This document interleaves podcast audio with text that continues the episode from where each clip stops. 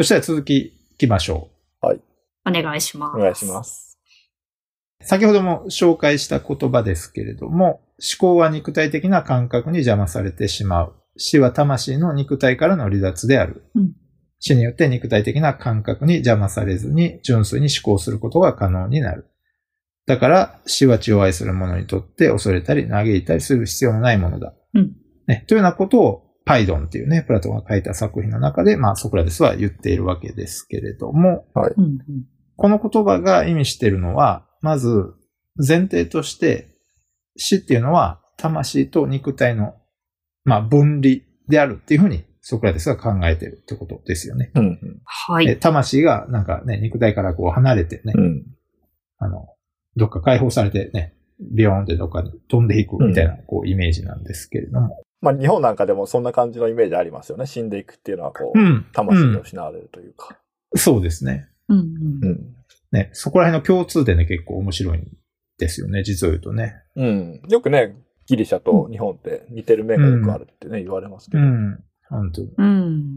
まあ、そういう感じでね、あの、分離、魂と肉体の分離として、まあ、ソクラテス死を考えている、うん。います。で、その上で、まあ、哲学がね、死の練習であるっていうことをね、ソクラテスはまた言うんですね。うん。うん。で、これどういうことを意味しているかというと、哲学って知を愛すること。まあ、それは要するに知性を用いてね、うんまあ、思考することなんですけれども、うんうん思考っていうのはしばしば感覚によって欺かれてしまうっていうことなんですね。まあ、騙されてしまうということですね。うん。うん。で、触覚ですね。まあ、あの、手で触って見た時の感じですよね。うんで、嗅覚ね。匂いを通じて、まあ、なんか感じる。その感覚。うん。で、味覚ね。何かを食べた時に、あの、感じるね。その感覚っていうのは、もう当然そうなんですけれども、えーまあ、えっ、と、他のね、目で見たりね、耳で聞いたりという視覚とかね、えー聴覚ね。まあ、この視覚とか聴覚って比較的ね、その、えー触ったりとか、匂い嗅いだりとか、味嗅いだりっていう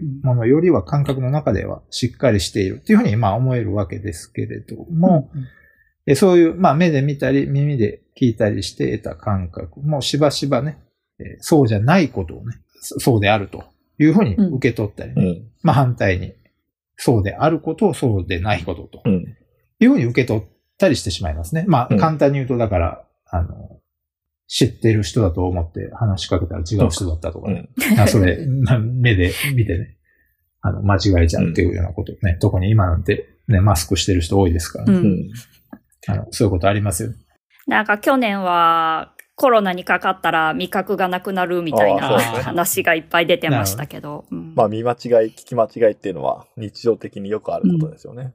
そうですね。そうですね。うんっていうこともありますし、まあ、要するに、こう、ね、感覚っていうのは、なんていうか、しばしば僕たちを裏切るものというかね、騙すものっていうことは、うんあの、言えると思うんです。で、うん。まあだからこういう考え方に、まあ基づいて、ね、もし死によってね、魂と肉体がね、分離する。魂が肉体から解放されるなら、肉体が持つね、感覚に惑わされずにね、騙されずに、まああるいは余計な邪魔をされずにね、うん。ひたすら魂が魂だけで思考することができますね。うんだから知を愛する者、つまり思考する哲学者っていうのは死を恐れる必要はないうんっていうことになるんです。うん。うん。で、しかも、あの、普段からね、あの、知性を用いて思考している哲学者はね、まあ、感覚っていうのは肉体に備わる能力で、思考っていうのは魂に備わる能力っていうふうに、まあ、考えるので、魂そのものになるためのね、訓練を普段から知性を用いて思考している哲学者は行っているうん。っていうことになるわけです。うん。で、まあ、とは言ってももちろんね、哲学者も生きている間は肉体を持っているので、純粋に思考するっていうことは難しいわけなんですけれども、うん。まあ、知を愛する者ね、哲学者はできる限り精一杯ね、思考を通じて普段から魂そのものになりきろうとね、うん。精一杯努めているっていうふうにまあ理解できるってことなんです。なるほど。うんだから繰り返しになりますが、まあこれは魂そのものが肉体から分離する、ね、離れて自由になるってことを意味する死の訓練をしているようなものだとうん。いうことにまあなるわけですね。うん思考を用いて普段からね、あの訓練している哲学者うん。ですから、まあ、哲学者は死を恐れる必要はない。っていうことにうん。なる。ということです。まあ、わかるような、わからないようなっていうのが 率直な感想ですけど。うん。トキさんは詩の練習してますか？詩の詩の練習、なるほどね。いや、どうなんでしょうね。あの、肉体に惑わされてますけどね。あの常にそれはもうに 偽物ですよ。偽の哲学者 いやね、本当に。まあ、ちょっとなんとなく気になることで、あの、私も全然詳しくて喋ってるわけじゃなくて、まあ、ちょ、ちょっと聞きたいだけなんですけど、はい。あの、オルフェウス教っていう宗教の話がちょっと出ますよね。確か。えーオルフェウス教。オルペウス。なんか魂が、まあ、うん。輪廻、輪廻ですよね。まあ、魂が行ったり来たりして、うん。うん。まあ、輪廻をするっていう宗教が当時ギリシャに、まあ、ちょっと、どのぐらい受け入れられたってたのかは知らないんですけど、まあ、ちょっとそういうオルフェウス教だかの人たちがいたっていうのを前聞いて、うん。なんか私は結構あの、仏教とすごい似てるなと思って、それが気になってて、なやっぱりなんか古代ギリシャと仏教ってそういうところで繋がってて、うん。まあでもなんか仏教は魂も汚れたまんま輪廻するので、なんかそこがちょっと、うんプラトンはもう魂だけになったら、もう肉体っていう汚れを捨てて、もう綺麗なものになるっていう、そういうふうに思ってるのかなって思うんですけど。いや、それはね、あ生きてる時にどういうふうに生活してたかによって、そうそう言ったらそうそう。次どう生まれ変わるか決まるみたいなそうそう。話だったんでだからそこも結構僕の知ってる限りでの仏教に近いなと思ったけどね。すごい近いですね。うんあの、みんながみんな、あの、なんていうかな。あの、あの世で、いいところに行けるわけじゃないんですよ。うん。この世でどういうふうに過ごしたか、あの、この世で、うん。その、ね、えー、肉体と、なんかあまり身を引き離そうとする訓練をね、うん。しなかった人は、来世でも、うん。こう、上の、えー、方には行けない。うん。神様に近い方には行けないみたいな。あー。まあ、それこそパイドン今回ちょっと読んでたら、なんだろうな、まあ、食欲に負けたら、どうこう、次は狐になる、狼になるとか、うん。なんかそんな感じの話書いてましたね。うん、うん、うん。あーあー、そうなんだ。そうそう。だから、そう、パイドンの中でもそういう話うん。が出てきま。す。ね、オルフェウス教自体がどういうものかっていうのをちょっと僕はあんまり知らないんだけど。うん。あと国家編だと思うんですけど、国家の一番最後でその、輪廻転生の神話が確か語られてて、うん。はいはい。うんなんかくじ引きで決まるんだよね。うん。うん。おー。ちょっと僕もうろ覚えなんですけど、くじ引きなんだけど、うんなんかこう、どう人生を送ってきたかによって、なんか結構うん変わってくるみたいな話だったような気がしますけど。うんあのパイドンの最後うんもなんかそういう物語そうそうそうそう。の話になって、あの、エンマ大王様みたいなところの前にやっぱり連うん。れてこられて、うん。あの、なんていうかな、格付けみたいなのされるんだよね。うん。で、なんかこう、ひどい罪を犯した人はなんか地の底の、うん。こうね、あ穴になんか落とし込まれて、ねあったかも。そうそう。あなんかそういううこともあるし、うん。おそうそう。良い行いをした人は、なんかこう、その展開に近いね、はいはい。こう、上の方にどんどん行くんだ、みたいなね。まあ簡単に言うと、うん。あそういう話も出てきます。じゃあ、哲学っていうのは、そういう魂を天井に近づけるための修行でもあるんですね。そうですね。それは間違いなくそういうふうにそうそうそうそうそう。そうですね。なるほプラトンは、ね、そういうところがありますよね。うん本当にね。うん、だから後の話とつながるんですけど、うん。ソクラテスが、まあ、生前その名誉とかお金とかを気にせず生きたっていう、そのことがやっぱり本当の哲学なんだ。で、それこそが神に最も近いような生き方だったんだっていう感じのことを、うんまあパイロンに書いてあるのかなっていうふうに今回読んだんですけど。まあ死後何年経ってかわかんないけど、そうですね。その、ね、ことと繋がってるんでしょうね。うん多分。まあ、これも、だから難しいけど、ソクラテス自身が、うん。あの、今渡辺が言ったような、本当に、名声とか富とかを気にせずに、ひたすら、こう、自分の良いとされるような行いをうん。行おうとする人だったうん。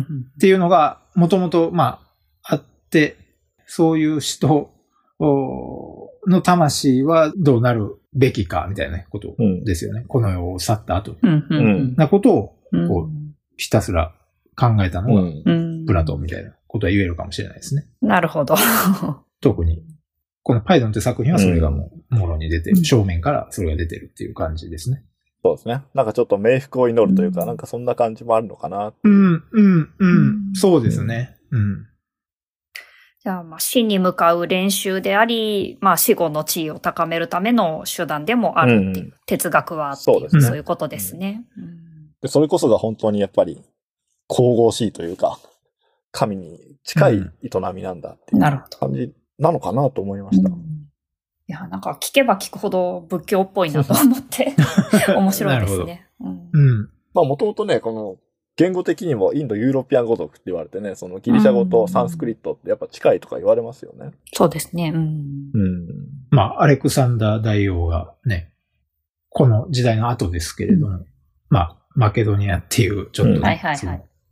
ゲリシアの中ではちょっと田舎、北の方の、もともと田舎だった地域ですけれども、そこが力を得て、その後、まアレクサンダー大王っていう人が出て、うん。その人がね、あの、どんどん東に向かって自分の、こう、まあ、帝国っていうんですかね、を広げていく過程で、インドの、まあ、一部の地域ですよね。まあ、インダス川流域みたいな、うん。